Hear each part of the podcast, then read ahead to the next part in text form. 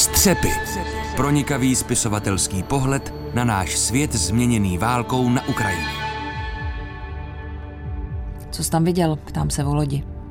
Jeho žena Světlana si zatím na lehátku vedle celou dobu prohlíží své ruce, jako by nevěřila, že to doopravdy mohli udělat. Zbalit se během dvou hodin a táhnout v každé jedno dítě nejdřív pěšky, pak všelijak a nakonec zase pěšky víc než 150 kilometrů k ukrajinsko-slovenským hranicím. Mě ta vlna solidarity, která se zvedla, těší a děsí zároveň, protože jde v ruku v ruce s takovou obrovskou euforií a vzpomeňme si, co to byly okamžiky, kdy jsme cítili nějakou euforii a byli euforický. Jo? Většinou vlastně potom přišla nějaká kocovina, nějaký vystřízlivění, něco, co to zlomilo někam jinam. Ruská invaze na Ukrajinu očima českých spisovatelů.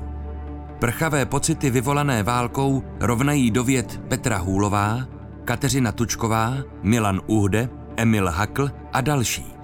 Kde se bere a jak dlouho vydrží naše solidarita? Změní nás válka, která je tak blízko? Odpovědi hledá podcast Střepy. Pronikavý spisovatelský pohled na změněný svět.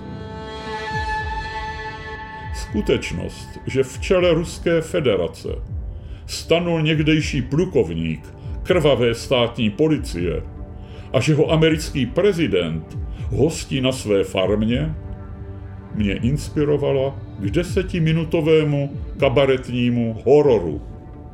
Ale černý humor mě brzy přešel. Ruská armáda přepadla Ukrajinu. Podcast Střepy. Všechny díly najdete na webu Českého rozhlasu Plus, v aplikaci Můj rozhlas a v dalších podcastových aplikacích. Střepy.